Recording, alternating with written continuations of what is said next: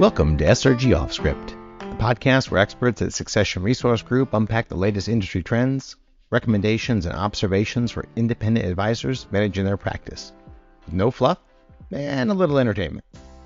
In each episode, we'll discuss ways in which you can understand and leverage the value of your business, grow your business through M&A, but also through an optimized organizational structure, improve and protect your business to create a sustainable enterprise that can hopefully outlast you, and lastly, preparing for your eventual retirement and how to maximize that result.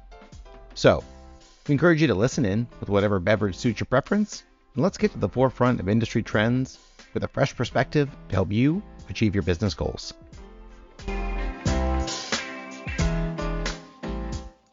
Your practice is up and running like a well oiled machine, and you are intent on the next level of growth. Fantastic!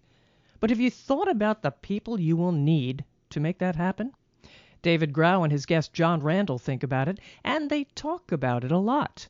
Next generation advisors. Where are they? And what do you do when you find them? Well, David and Jon have some thoughts. All right. Well, happy to have everyone joining us here today. Uh, most importantly, because I've got a really esteemed guest who I have known, had the pleasure of working with, uh, both actually as a client at one point uh, mm-hmm. uh, when he yeah. sold his business, surprisingly, but also on a more regular basis on the coaching. I hate to even call you a coach, frankly, because yeah, there are connotations and stigmas I think people have with you know coaches and accountability and I don't doubt that you probably do that too. But it's also more about the consulting expertise and acumen you have. So joining me here today is Jon Randall of Extraordinary Financial Advisors. He is a fantastic advisor for sure because uh, we did help him sell his business many, many how many years ago was that jon gosh it's been about probably about seven now okay and, and you were coaching even when you were running your practice though yeah right? i've been coaching yeah. advisors for 20 years now so really yeah. when i moved to north carolina here it kind of opened up the doors to start doing that, and it's been fun. I gravitated towards it, and uh, it was time to get out of my practice. And I know, obviously, even 20 years ago, you probably had lots of great expertise to share because you've had lots of great mentors and folks you've worked with and your own successes. But you've also been kind of professionally trained, for lack of a better term. Is that a fair statement? I mean, you got some credentials, right? Oh yeah, I mean, I've been a, not only a student of our industry, but how to get better, and uh, I've got every coaching designation I could, and just about done my PhD in performance psychology, which I'll have in uh, early 2024. Well, I have no doubt you're going to have that here soon, so I'll give you a little early congratulations. But yeah, thank you.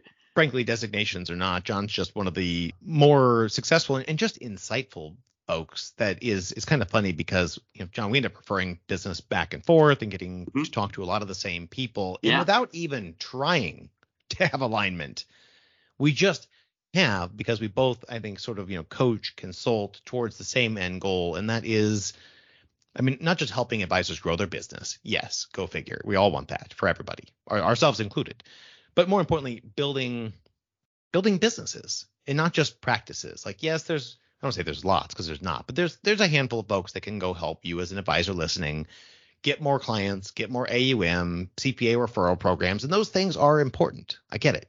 Your revenue, AUM is the lifeblood of your business. Revenue is the lifeblood of anybody's business, frankly. But at the same time, assuming you got those basics covered, and Jon can probably speak to that too. But at that point, then it's also about going to the next level. How do we shift gears? You know, the old saying, "What got you here won't get you there." Well, our conversations generally, you know, focus in and around the getting their part. Like how do we shift from the practice to a business? And so the topic I was most excited to talk with you about today because it just it's getting more time and attention in the airwaves, the trade publications. Michael Kitces is great about helping talk about it, but it, it still doesn't get talked about a lot. And that is next gen advisors. Like how how do you find them? Where do you find them? If you're not going to find them, how do you grow them and train them? Like that's just it's not easy. It brings in recruiting elements, training elements, systems and processes, which I know we're all great at as small business owners. but also, you know, the mentoring and training, investing in the next gen, compensation plan design. We all love compensation with our team members. It's a joy, I know. Every year you get to talk about it. But those are really tough things. And it's funny because I see advisors who have brought in great team members. Like they're however they've hired, recruited, it has worked. But then they end up screwing up the compensation structure. where it is a very sort of siloed compensation structure and they can't figure out why they can't get the behaviors to match what they want. And so it's interesting then to see all these things kind of all circling around the same subject matter. And in a graying industry, I mean, the average advisor now, I think the youngest source I've seen cited is like 55 years old. I would tell you statistically, having been in these rooms and looked at the data ourselves, I mean, it's probably late 50s at this point. Like, I agree. I agree. We're not getting I mean, younger.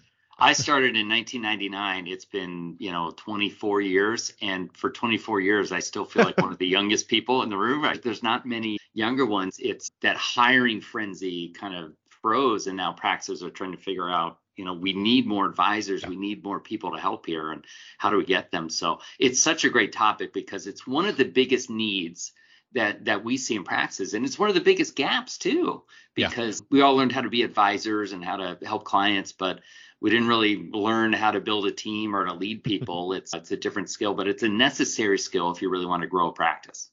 Yeah, I do love you pointing out the distinction because you know we'll say in presentations, you know, this presentation is not about working in the business, which you're great at. It's about working on the business. Well, I mean, that sounds great, but to your point, they, I mean, you have had training as an advisor. You get licenses, you get designations. There yeah. are training programs, or at least there used to be training programs. As an advisor, taking care of clients, sourcing business, managing the investments, I have yet to see a firm that really has like a dedicated business owner training program. And you and I both know, like, you might not like putting that hat on very often, but it's a hat that you wear whether you like it or not as an independent advisor but there's no training in and around that topic. There, there really isn't. I can, I know many examples of people that suddenly became a business owner, and was, well, it felt the same, right? I was still an advisor and met with right. clients when I was an employee versus it feels kind of the same, but yeah, those are the gaps. I see the good advisors, the faster growing practices, they're seeking this stuff. They're looking for, hey, how can I learn? How can I learn those skills? And they learn from others, of course. Right. They learn from you know great people like you and these podcasts, and it's a it's important to go out and learn because again, no one ever taught us this stuff. But if we're going to run a business, we need to know it.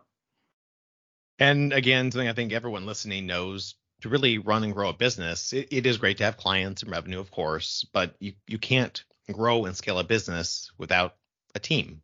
You know, as much as you may love it or hate it, it's you know it has its ups and its downs. Building a team isn't easy. It's not easy to find good talent. It's not easy once you have found it to train them up and then to keep them. So I'm curious from your perspective, Jon, just to start, you know, a little bit of dialogue back and forth with us. The idea of, you know, building out a robust team that can serve your clients well, allow you to mentor and train and prepare the next gen, because again, we know everyone listening, we're all leaving the industry at some point. Mm-hmm. Horizontally or vertically, we know it's coming. So how do we make sure that if that unexpected exit comes or the planned one, yeah. like there's somebody ready and willing to take that thing over? And it's beautiful in this industry that if that plan A fails with the internal succession, pretty much always a plan B. Like there's such a robust market, at least today, to buy the practice it's a nice safety net, but I'm a huge proponent of building your internal succession plan as plan A, but that requires you to have good people. So, my initial prompt question for you is what are your thoughts on recruiting your next gen talent and your successors, said another way, because they will be hopefully at some point, as opposed to like hiring them out of college, training them up? I mean, it's a long road to hoe. What do you consult your clients on? I mean, it seems like most want the easy button of just Jon, can you just go recruit me somebody 25, 30 million in assets, maybe with their CFP under 35 years old? Like, how do you guide clients through that process? Yeah, you, you nailed it. Uh, I was talking to a large practice we work with uh, just yesterday, and okay. uh, they have a couple billion AUM. They're doing a great job, and they really recognize, you know what? Our best advisors that do the best job, they're the ones that have been there for a while who we homegrown we invested in them. We didn't make many, you know, any money on them. They weren't ready to be an advisor. They worked behind the scenes. Then we kind of got them to do easy things with clients. We gave them some small clients, and then now they're crushing it. They're working with seven-figure clients. They're selling them stuff. They're getting referrals. They're the stars and they look at people they recruited and they're kind of the same. So yes, it's a quick fix to say, hey, I need someone now. I have an acquisition. I need help to service it. It's a great dangle to get people in, but it's more expensive. It's more work, and most aren't willing to do it. But I tell you, in the long term, the best advisors are the ones that you home grow, you invest in, they understand what you do, your firm's ways, your culture. And again, most people aren't willing to do it, but if you can invest the time into this, oh my gosh, they will be your biggest stars. And I find too the best heir apparents. And so I heard you mention, you know, it's it's more expensive. G- give me your thoughts on that, because I think about having personally hired and trained relatively raw talent. I don't want to take anything away from them because they showed up with the, you know, acumen to learn the work ethic. You're not going to fix or train that. But they showed up, you know, with no knowledge, let's say in our case, on valuations or mergers and acquisitions or succession planning. And so we home grew pretty much all of our talent. But from my perspective, as opposed to going out, hitting the easy button and just trying to hire Yeah. somebody who's already an expert M&A consultant, to me that almost seems like the more expensive option. But I heard your comment, you know, and I've heard it from advisors too, which is why I go back to it that trying to hire somebody out of college, paying them a salary when they're not contributing anything, Jon, That's, that's not one. worth it. Yeah, it's the time, right? It's many years until they're active working with clients. Maybe it's five years until they're in that space. You just add a cumulative. But what am I, what am I paying this person for all these years until they become really profitable for the firm? That's the only reason it is it's more expensive and it's just much more time consuming. Sometimes if an advisor who's already experienced, yes, if they're, you know, we'll talk about comp a little bit, but if they're paying, being paid more of like a salary or something like that, yeah, they're going to yield a pretty large one. But if they're bringing over a book, maybe they have a small book, you needed to come in and service a big book, you know, in a lot of ways they can kind of help pay for themselves if they're bringing over Right. something. So sometimes their recruits are not as expensive if you factor that in, but Right. it's just it's the time you add up. You know, it takes three years, five years, however in your firm it's going to take to get someone up and running. That's the difficult part. You know, can your firm really last and sustain those years until you really have the need for someone else to help service clients, or you know, another Right. advisor in your team to service clients? So un- unpack that for me a little bit, if you would, on the first couple of years, because I, again, I know from our perspective, having the first couple of years mentoring and training and shadowing, and how wholly inefficient it is to have two people in a room when you only need one who's doing all the talking anyway. But for an advisor listening who's you know historically tried to find the unicorn, they want the you know producer to come over, join the team that can service clients and grow a book from day one and is net neutral. Well, the other firms that you and I both know, because we've worked with a handful of these firms, that they bring interns in. I mean, sometimes unpaid, sometimes paid, but again, they're pretty green at that point, all the way through, you know, actually being able to sit down with maybe a C&D client, but they can sit down with a client solo. Like, what do the first couple of years look like? I mean, you've lived this, which is why I go back to you. You know, you, you, you said something that was really powerful, the, the shadowing. You know, Yeah. humans learn best by seeing. You know, we you think about learning a sport, like let's say golf. If you never pl- played golf, you didn't know how to swing a golf club. You could read about it in a book and have a you know PhD in how it works and never physically do it. But when you watch somebody do it and you mimic them, you'll learn so much more faster than just reading about it. So that's what, where the rubber hits the road. Talking to the clients, it's the most important thing that happens. Also, the most time-consuming thing that happens in a practice. So the more they can learn that, the better. But also the learning is big. Something I'll do with with owners is remind them. Remember when you started as an advisor? How much time did you spend in training? Oh my gosh, it was you know X number of hours a week I was in training. Okay, so what are you doing for your new advisors? Well, we have a 30 minute one on one, but I missed the last two because I was busy.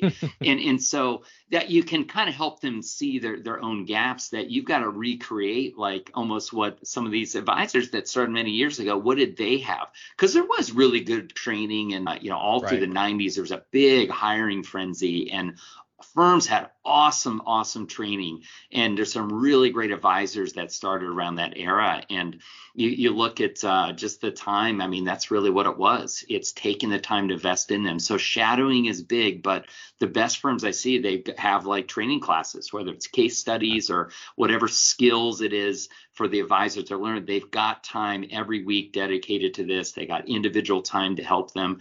Those are the best ones. The best ones are actually stopping and investing in the people. So i i didn't make this up. I learned this from somebody else that when you invest in people right you make a monetary investment in a salary or an, an employer cost to hire somebody well then you have to invest in the people which is time in development, right? So that's really where you can get the biggest return on the monetary investment. And the more time and energy you put into them, that's how you generate a much bigger return.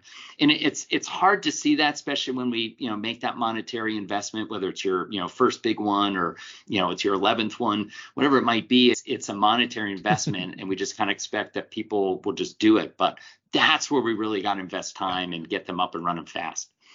Well, I love that you use the word invest because it, I mean, on the front end, it will probably just seem like you're spending money and not getting a lot in return for it. It is, yeah. frankly, much. you're not. But there, there's an old saying, and probably most people listening have heard that, but it's the proverbial CFO talking to the CEO. You know, what happens if we invest in our people and they leave us? To which the CEO responds, "What if we don't and they stay?" Like, I mean, you think about it because it does suck to go because you know, we've had advisors who they've hired us to put their employment agreements together, and usually because they paid for somebody's CFP training, they sat for the CFP, they failed it the first time, they passed it the second time, and then six months later, somebody hired their person away, and they left, and you know, thanks, appreciate it, all the investing that you did. That is frustrating. I get it, but again, the alternative is you don't invest in them and they stay for a very long time is so much worse, frankly. So, yeah.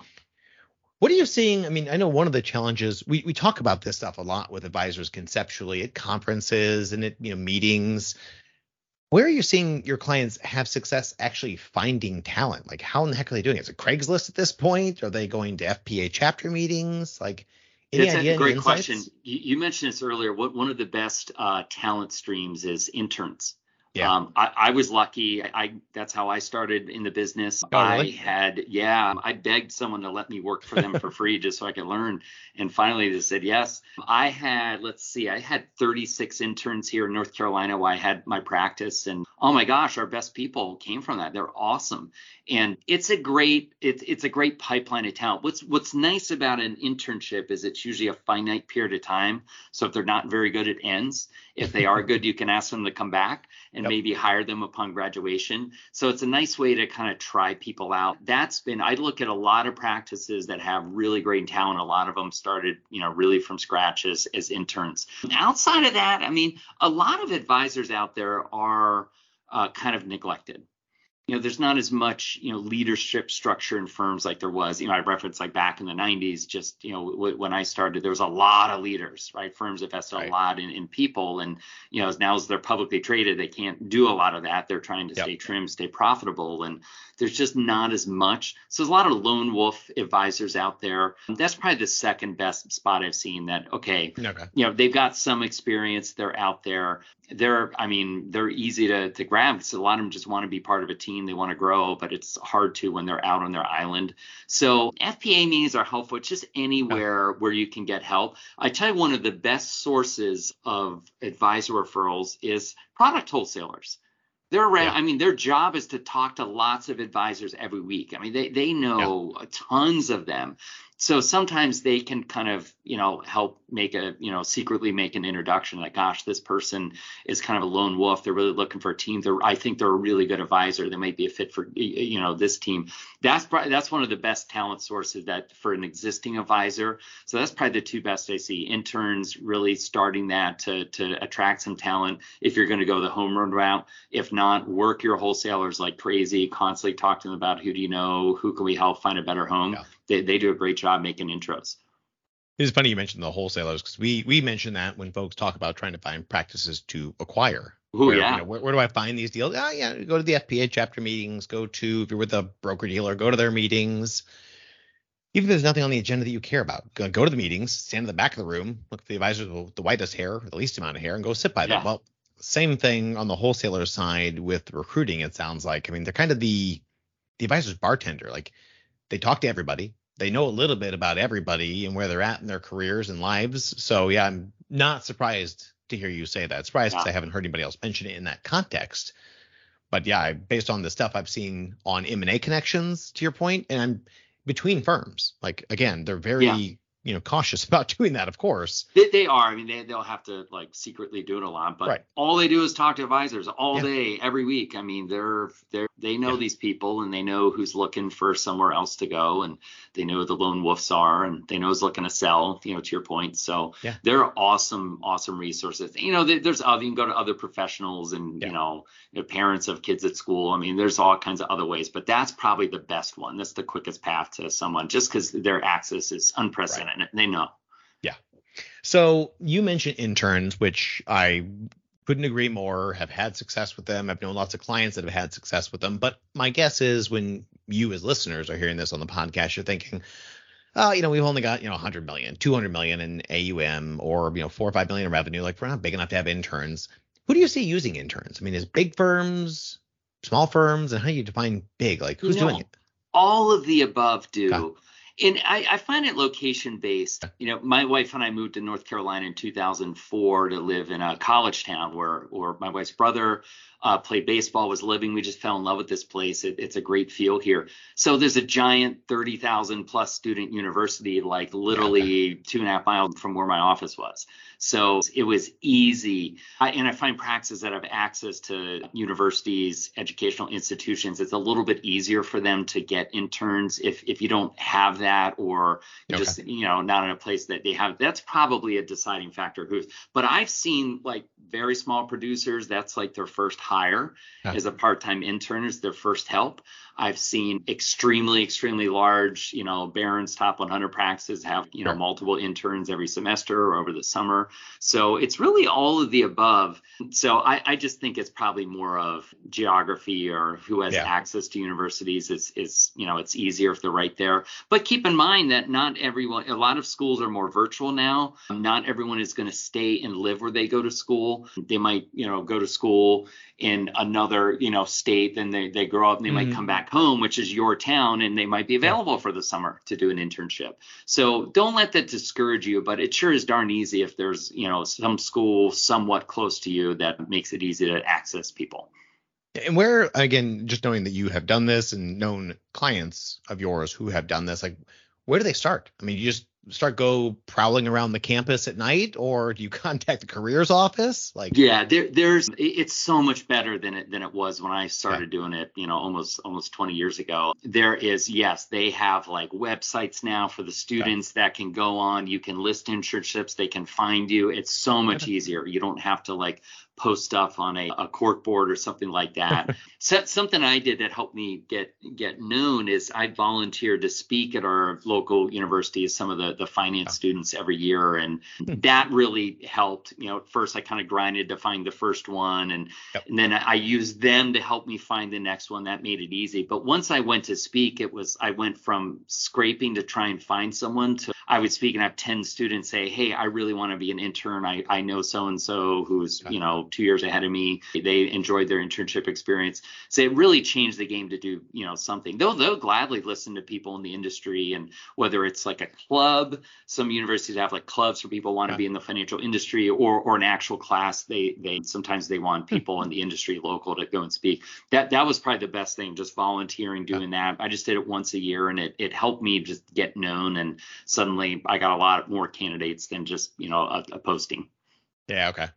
When it, it's funny having heard your story of you know soliciting yourself to be basically an unpaid intern, having to I mean not beg literally, but you know try to seek I, that I out. begged i begged they said no many times and so to hear that versus you know where kids coming out of college now are eh, i was a professor at you know willamette where i did my graduate degree years ago and i you know this industry i i work in i love it i think it's a tremendous opportunity for younger people coming out of college like no brainer yeah hard to get established but once you are you'll never look back and so i would talk to these graduate students coming out and it was an mba P professional program. So they're, you know, a little further along in their careers. So they're not 25, 26 years old. yeah But I tell you, with the compensation systems in our industry, basically the only ones that were interested in pursuing the financial services industry were the ones who couldn't go teach English in Korea, like as a fallback. Like it was bottom of the bottom of the choices. But I think we're getting better as an industry. And I know you work with a lot of advisors who they have job descriptions They have career tracks. They might even have pay bands, but they actually have like yeah they have real compensation systems. Not you know, John, if you come over, I'll give you some clients to get you started, and you get a 30% payout, and then you build your book, or you're out of here. What are you seeing on on that topic? I know it's a lot to bite off, but yeah, no, it is, but it, this hits at probably the the biggest mistake um, Yeah. that practices make is is a lot of like current owners or advisors out there listening. They want the next gen to be just like them, and it's not going to happen. and you can't tell the stories of the hell you went through. I walked uphill both ways to the office barefoot in the snow. And you know they're living a different journey, right? I mean, other generations are different. So, you know, for for you listening, the generations before you thought that you were an idiot. and as you look at, you know, younger generations, I hear all the time, oh, millennials this or, you know, Gen Z that. You know what? They're far more evolved as humans than, you know, some of you listen. I'm a Gen Xer, but they, they are really quite evolved. They're just different. So they're not going to go through the hell of making nothing. I mean, I made like Right. nothing, and my school teacher girlfriend, who's now my wife, you know, thankfully supported me, and her parents let me go to her house on Sundays and let me eat. I mean, I was like a poverty level person. Somehow had like a few suits that I rewore, you know, every day. People aren't going to do that. right. And so it's important to note that you know if you're going to get good people, you got to pay them. It's it's a big competition out there. These call centers. I mean, people come out of school and make you know good money, like seventy five thousand, full benefits package, like day one after undergrad. And you know, it's a pretty good job for someone that's 21, 22 years old. That's a really Right. good job. And I hear some people say, "Well, that's absurd. You know, I made nothing when I started." Well, okay, we're not just you're not going to get people. So salaries are so key, which you know I refer people all the time to David to get their comp plans in order and the agreements right and in order. But but you know it's probably more of a salary at first. I'm a big Yeah. believer in incentives. They work. They drive motivation. So whether they're Yep. incentive at per- first to help the overall practice grow, maybe eventually when they start working with a book to help you know grow whatever they are influencing or, or working on is really important you know a percentage of like the revenue or production or gdc what, whatever you call it in your firm that's way down the road so you're Right. right people make the mistake of oh you've got to go eat what you kill maybe i'll give you some crap clients to get started but that's like if they're super evolved they're like maybe Right. leading other advisors maybe cut them in on a percentage of something so they can get a feel for Yeah. you know for that the variableness or you know really getting rewarded when when they drive things you know feeling that pain once every what like eight years on average when the market goes down Right. but that that's really the industry trend and i always reference this investment news study I always buy it every year and I, I supply it Yep. to our advisors. We kind of give a summary of what's the current trends, what's the ranges, what's medium comp for all the different roles, including, you know, different advisor roles, whether Right. they're admin, whether they're, you know, kind of a newer advisor where they need guidance to the point Yep. where they're, you know, autonomous, they can meet with people on their own.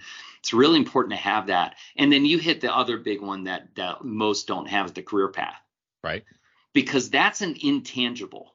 Yeah. Like it, it, it, it most people listening, you, you don't have like a very large corporation that has like a clear uh, career ladder, right? Someone goes to work for a really big firm. It's like, oh, I, I, you know, have these, you know, like you said, bands of income, like maybe the government has, Yeah.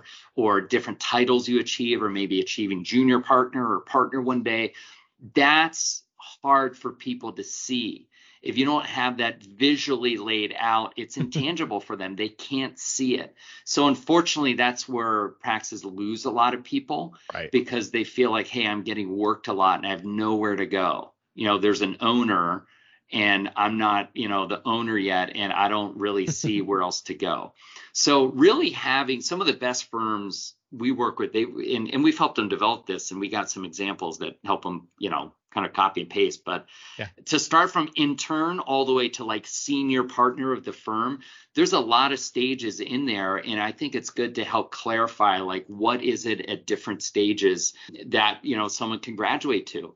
And it is smart for firms to have organized what is the compensation typically at those different levels, Right. what is like a salary range, what is a bonus kind of compensation look like, and then unlocking, you know, partnership, equity. You Right. you want to have heir apparents who are going to be internal successors. I mean, they need to learn how to be owners.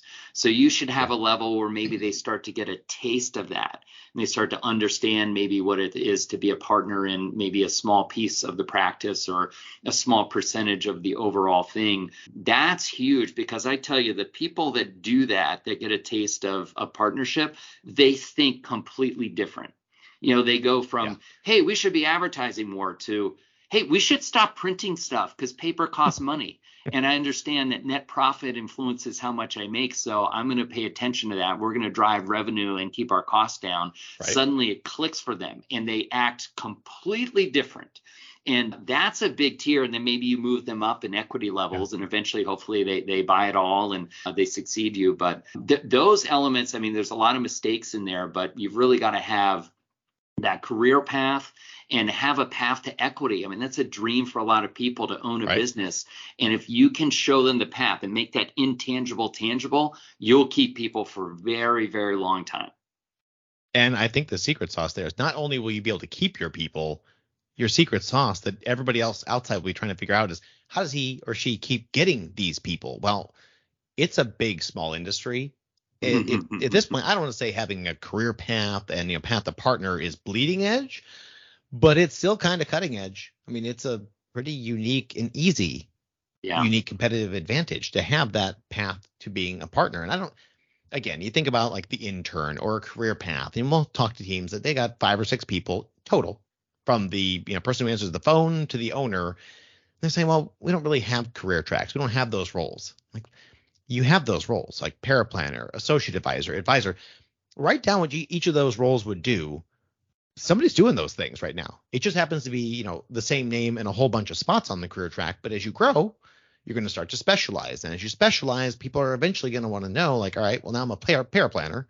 I graduated from the unpaid intern, but you know, how long do I need to be in this role? What do I need to do to be successful? And how do I move to the next one? Like, yes, the millennials are not going to be the same as the Gen Xers or the baby boomers, you know, that are Mhm. hiring them, but they also are going to need a different set of skills because they're not starting a business from nothing where they worked Yeah. literally and made no money to your point. Now they're trying to take a million dollar business or ten million dollar business and turn it into double that. Like that's just a different skill set to your point. And it's It is. Yeah. it's operations. And yeah, I mean they may not necessarily be, you know, the best salespeople, but it's a different set of sales skills. So I just I go back to that career track and it's probably the only thing when I look at like CPA firms and law firms that I'm like, they've got that on us. Like Yes, yeah, it's a great point, and, and it's a great one to you know try and mimic or, or mirror Yeah. that. If you know a, a good law firm out there, you know, listening, that yeah, they've got that figured out, and we can copy that. You know, in in like a large firm like KPMG, I have some friends Right. that that work there. I mean, it's very clear, like the Yeah. paths and the different levels of partnership, and I mean, it, it keep those people grind. They work the, heck out of those people, but they'll stay to chief partner, and then they're really rewarded, and Yeah. it's, it's a great win. So that's what you got to help other people see that are on your team currently to keep them, but Right. also to attract other talent. Yeah, that's that that's a winner. You'll get people to to want to come in from you know scraping to try and find Right. people. The, the the script will flip, and then you'll have people you know beating on your door saying, "I wish I could work here." Which is pretty cool to see. That's I mean, because everyone, at least the people you're going to want to keep, are likely to be kind of achievement oriented. Well, Mhm. think about you know the stupid games you play on your phone. Like it's always about that next achievement, that next level. It's how they get you to keep coming back. Well, if I'm a new hire intern and I have no idea what the next job is, what the next pay band is, how are you possibly going to expect me to be excited about moving up when I don't know what the next rung of the ladder even looks like, how far away it is? Yeah, And, so- and there's good resources out there. I mean, we help clients with this stuff, but you can even look up like the FPA's got resources around this. To your point, local CPA firms are can be analogous enough. Like, yes, they're going to be different, but conceptually it's the same. I can come Yes. in as an unpaid intern at a CPA firm or a law firm for that matter, big or small, and ask around the water cooler, assuming they still come into the office. Like, what does the career track here look like? What are the pay bands? Anybody in that office could probably tell you. We need to kind of get to the same place to some degree in our industry in these individual firms, which then helps lead to more of that mentoring and training. Because man, I tell you, when we get a chance from the outside to see these succession plans go sort of Mhm. full circle, where yeah, initially the founder, the Gen 1 folks were they were resistant to hiring somebody who was not going to contribute anything. In fact, they were just going to cost me money. Yeah. You know, I bring them out of college and it's going to cost me sixty-five thousand dollar base salary to get you in here, and you can't do anything. Like again, to your point, when I started, well, that doesn't matter. Yeah. They're not you, and we're not back then. We're now, and this is them. So yeah. you bring them in, you pay them the 65, 70, and you know what they do the first year? Nothing. They maybe help, you know, more administrative duties, Mhm. prep with the most administrative things for meetings, but they're sitting there. They're there. They're taking copious notes. They're trying to be useful. There's not a lot that they can do. By year two, you know, if you're systematic about it and you're intentional, by the end of year two, they're actually they're helping prep for the meeting. They're helping debrief after the meeting. They're going and getting things done. By year three, you might actually feel comfortable, you know what, having them sit down with some D clients. They're tiny clients, you know, they're not complicated cases. And you know, by the end of year three and four, they've got all, all your D clients and doing a pretty good job. But again, they're D clients. But you know what? They're doing good with the Ds. Year four or five, I started handing them some of my C clients and some of my simpler B clients. And at that point, you know what? They're still doing a good job, but now they're kind of at capacity because they got like 200 households, you know, 50 good ones that are decent and the other 150 that are there, but they don't require a lot of work.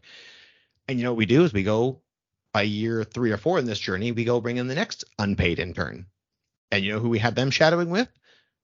The now paid intern who we brought in a couple of years ago, and they're training their successor. And Yeah. eventually they push down the D clients. You push down some of your B clients.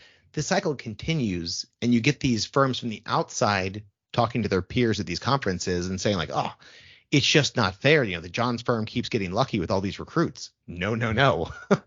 they didn't recruit anybody. They're homegrowing their talent, but that's a long road to hoe, right? I mean, you've seen people live this journey.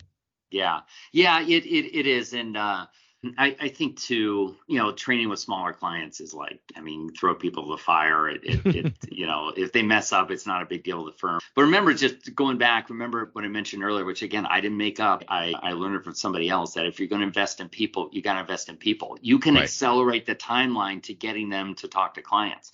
And if you look at all the skills, like a lot of you listening have been in the business, you know, a decade, multiple decades, maybe many decades for some of you. And, you know, it's going to take them a long time to learn all the things that you know. They're never going to be as good as you. They're never going to learn all the things that you know. We don't have time for them to waste, uh, to wait for them to know all the things that you know. But how could they learn a small number of things? Maybe one topic.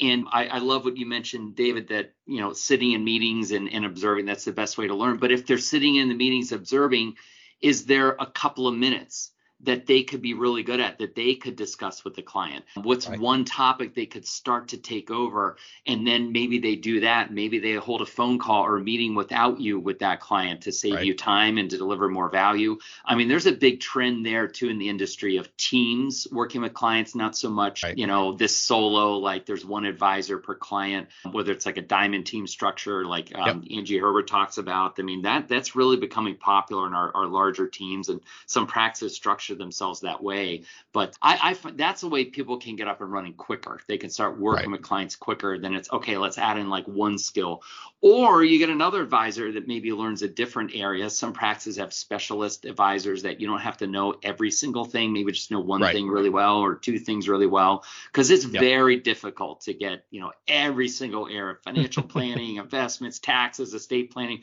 It's a lot. It's a Yeah. lot to learn. So keep it simple for them. Just get them up and running with, Right. with something and get them active with clients is, is the best thing that, that can happen for all parties involved. And you probably live this, but I know one of the things that I've seen and heard advisors struggle with, and personally, you know, that I've struggled with and overcome, fortunately, but it's a struggle we all have when training is you get that junior person in the room, and to your point, you have them specialize in, you know, one specific area. You still know more than they do. Obviously, you've been doing it for 20 or 30 years. And you intentionally, when the client asks the question about the financial plan or the 401k or whatever it might be, even though you already know the answer, you intentionally, as the founder, defer to the younger person who you're training in the room and say, hey, you know what? John actually is an expert on that. It's kind of what he eats, sleeps, and breathes. John, what are your thoughts on this? But yeah. then keeping quiet when you don't say it exactly how I said it. Like how you coach people to this stuff? Again, yeah, higher and level than I, that. I, I like the approach. I'm a big fan of what you mentioned there. Is is this person's the specialist in this topic? Yeah. Like they're the one in our practice that does this. And I used to do this. I mean, I, I most of what I, I've learned, I, I didn't make up. I mean, I was fortunate enough to copy from great people and learn from great people in the industry. But that's what I would do is say, look, th- this person's the expert. They're better at it than me because they deal with it Yeah. all the time. I deal with this other stuff over here. So when this comes up, they're going Right. to talk about it. In fact, they might have a meeting with you about it.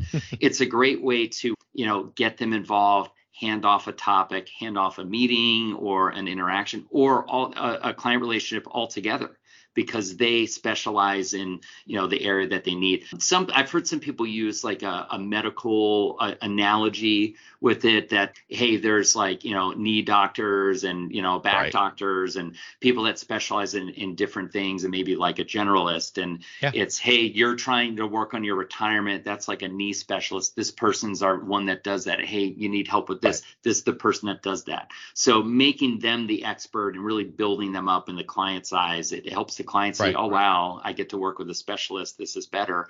But Yeah. it builds confidence for the the next gen which is probably the hardest gap i mean they can learn all the skills but like anything else you just got to do it a lot to build confidence and it builds them up but also it builds them up in client size, which is very important Yeah, and so last one I'll come to you with because I could talk to you all day about this stuff, and we do, frankly. But for the sake of this podcast, we'll try to wrap it up. Um, I told you before we started this, I had just talked to uh, a next gen group of advisors who I love Yeah. talking to. It's not an angle I get to take very often because we work with a lot of founders on their succession Yeah. plans, and founders with their compensation plan design, and founders with their employment agreements and career tracks. But it's always led by the founders. But I got a chance to talk to this next gen group, and I had a couple actually in the last two weeks. But one of them came back and they literally had lived what you and I were just talking about, where they they were in the meeting, they were being positioned as the expert. The founder was intentionally deferring to them, which they said was you know great because they had already bought in, like literally, not just figuratively. But then partway through their explanation to the client, the founder cut him off I was like, "Well, not exactly right," and then you know sort of stepped on their toes. I don't know. I mean, that's it, it's tough. I understand as a founder owner because you know you and I both have been there. You've been on both sides of it. What would you coach? I mean, again, I was talking to the next gen advisor. The meeting was already over, probably earlier that week, but they were just incredibly frustrated by yeah the effort was there, but then the execution wasn't there. yeah And I can see it from both sides. Yeah, it's a habit, right? That you know the founders they did it all themselves, and it's hard to let go. And that's the Yeah. what that's what they have to do. They have to let go, and they have to realize that you know what? If someone else is sixty percent as good as me, you know, is that valuable for the client? Is it valuable enough? Yeah, Right. it's not going to be you, but they probably know more than the client and could probably deliver value. So that's it, they just Right. got to get out of the way because you're not going to be able to grow by yourself unless you choose to have just a boutique practice, lifestyle practice, keep it small. There, there's nothing wrong with that. That's a lovely practice. They're usually Yeah. very profitable, you know, uh, high equity. That's a, a great business. But if you want to grow, there's a ceiling of what you can do as an individual and it's just Right. inevitable you're going to need others and you've got to get out of the way. And really the only difference in someone doing a million in revenue and 10 million in revenue is at 10 million in revenue other people are doing most of the work if not all the work with clients. The owner founder is doing very little of that if any so that's really the difference that you've got to get out of the way. You've got to let other advisors get involved with clients. The quicker you do Yeah. that, the quicker you'll grow. And also the quicker you get that return on the investment in the people, right? If they are handling blocks of clients or blocks of revenue for your firm, hey, load them up. You know, wouldn't it be great if they're, you know, managing a Right. million dollars in revenue for your firm? You pay them, you know, 250. It's a great living for them. That's a great profit margin for you as an owner Right. and you duplicate that a bunch of times that's pretty good business right there It just it's so easy for the outside advisor to look at that team. That's at now 10 million to your point, and the founder is not doing anything client based, and they get to be the CEO full time and say, "Oh my gosh, I don't know how they've gotten so lucky with recruiting." You know, it's it's like watching these professional athletes and thinking like, well, you know, I don't know how you Messi was just born with those talents and that footwork. Like, no, he built it, he trained it, he put in the time and effort in the reps, and I think it's the same thing for the advisors: is be intentional about it know that you know people talk about succession planning which is the other side of this same coin frankly in that it's you know it's not a singular event it's a series of events in my mind, succession planning, it's a mindset. It's starting mm-hmm. with the end in mind. And it's what yeah. it's the future state of what you just talked about is when you talk to that firm that he's got, she's got 10, 15 advisors and they have junior advisors and there's unpaid interns. And you talk to the founder about, hey, I'd love to list your practice. They're saying retire from what? They could literally do it until they're 75 or 80 without the client experience suffering. That is a pretty cool end result. Yeah, and I think you nailed some great advice for everyone listening there, David. Is looking ahead is key. That will be your best guide. That where is this going? It, it'll help you let go. It'll help you get others involved. We, I mean, naturally, as humans, we're going to revert back to what we know, right? Yeah we're going to revert back to those habits of well i do it or i have to be the one to do it or they're not good enough they're only 75% as good as me it has to be 100 yep. it's it's great advice to look ahead and um, know where you're going and know where you want your people to go that that will lead you to make the right decisions and get out of your own way to you know hold on and really hold on too much and, and not allow others to take over when it's always you say it's nice to you know hire people that are smarter than you and then get out of their way that sounds great until you actually hire somebody who's smarter than you in a particular area. And all, all, of a sudden, your ego is really tested. Can you get out of the way and just let them thrive? And I tell you, like having done it, I've seen some come back from our teams that I'm like, well, damn it, I would have never come up with that. But it's pretty cool to see. And then it's like, well, I should just, cool. the more hands off I am, the more they get done. And, and you're, then you're there as the CEO to get obstacles out of the way, get unstuck, you know, focus on building that career path and the talent below them. But it is an intentional mindset to build a business. To your point, as opposed to a lifestyle practice. And I I have said it multiple times on this podcast, and I say it to advisors all the time: just don't get stuck in the middle. You yes. want to build a lifestyle practice, it, own it. Yeah, it's got to be one or the other. And and yeah. you look at uh, we've talked about this before. You look at practices that achieve like over a billion, and you know you see so much the industry with all evaluations yeah. you do. I mean, it's either or is the path. You either got to be boutique, work with small number of of right. really good clients, keep it simple, keep it super profitable, or you've got to scale through right. others. It's really yeah, getting caught Period. in the middle is so dangerous. Yeah. You got to choose one or the other, and both are great in their own ways, but you got to choose what you want for yourself. So who do you help coach? If I'm a lifestyle practice, I do not. I listen to this podcast. It sounds amazing, but I don't hire and train anybody. But I want to build a wicked, lean, efficient practice, or I want to get. I'm an empire builder. Like, who's your target client? Who do you help? Yeah, we really help both. It's financial okay. advisors that want to grow is what we do. Okay. And we've got some core areas in our model that we've identified that drive growth. And the first area, the fundamental, is doing more with clients. The second area is attracting ideal clients for those that want to scale mergers and acquisition mastery. I spent a personally spent a lot of my day with top practices right. working on that.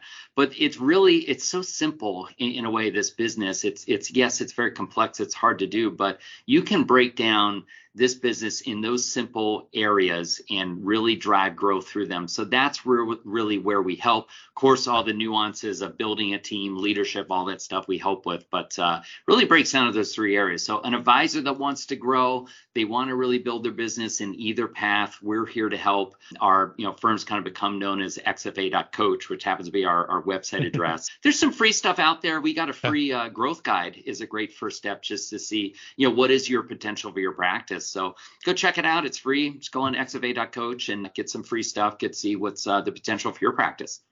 And what is the easiest way for folks to reach you? Is it through the website? Is it on social website media? Website is great. You can always personally email me. I would gladly answer your emails. It's jon john at xfa.coach. So uh, email me anytime if there's like an example or something you heard you want me to send. I mean, uh, we give away everything we've got. You know, if you heard me on webinars or podcasts, I mean, we give away tons of stuff. So just email me if there's something you heard you want, or go check out our website and get the free growth guide.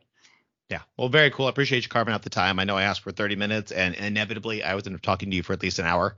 and I'm having to cut us off, but uh, it's a pleasure as always. Folks listening, again, if you need resources, you know, check out Jon, his team there. He's not a one-man band. He is building his empire, and they're they're crushing it. They do great work for great clients.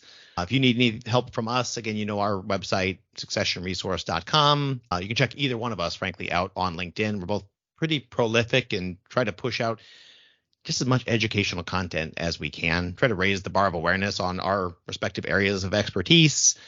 And real quick, Jon, just as we button this sucker up, you want to talk about the thing we are both jointly involved in, and that is the Financial Advisor Success Syndicate.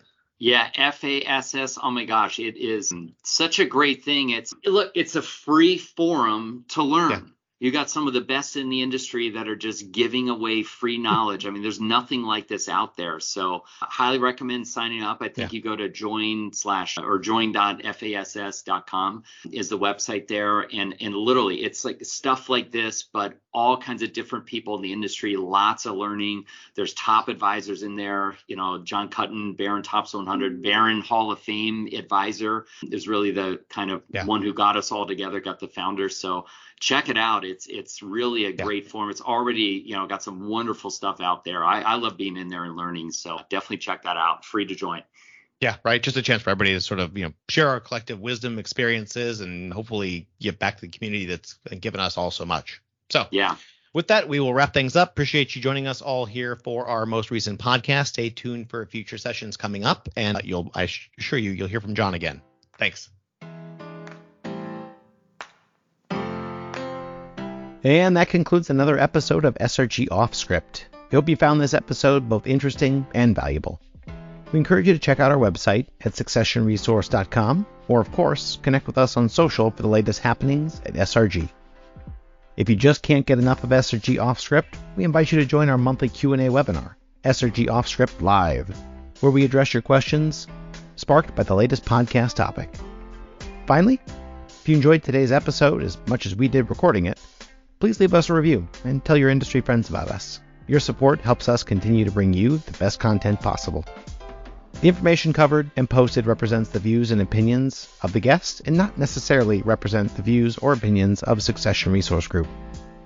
The content has been made available for informational and educational purposes only. The content is not intended to be a substitute for professional advice. Always seek the advice of an expert with any questions you may have. As always, we at SRG stand ready to help when you're ready.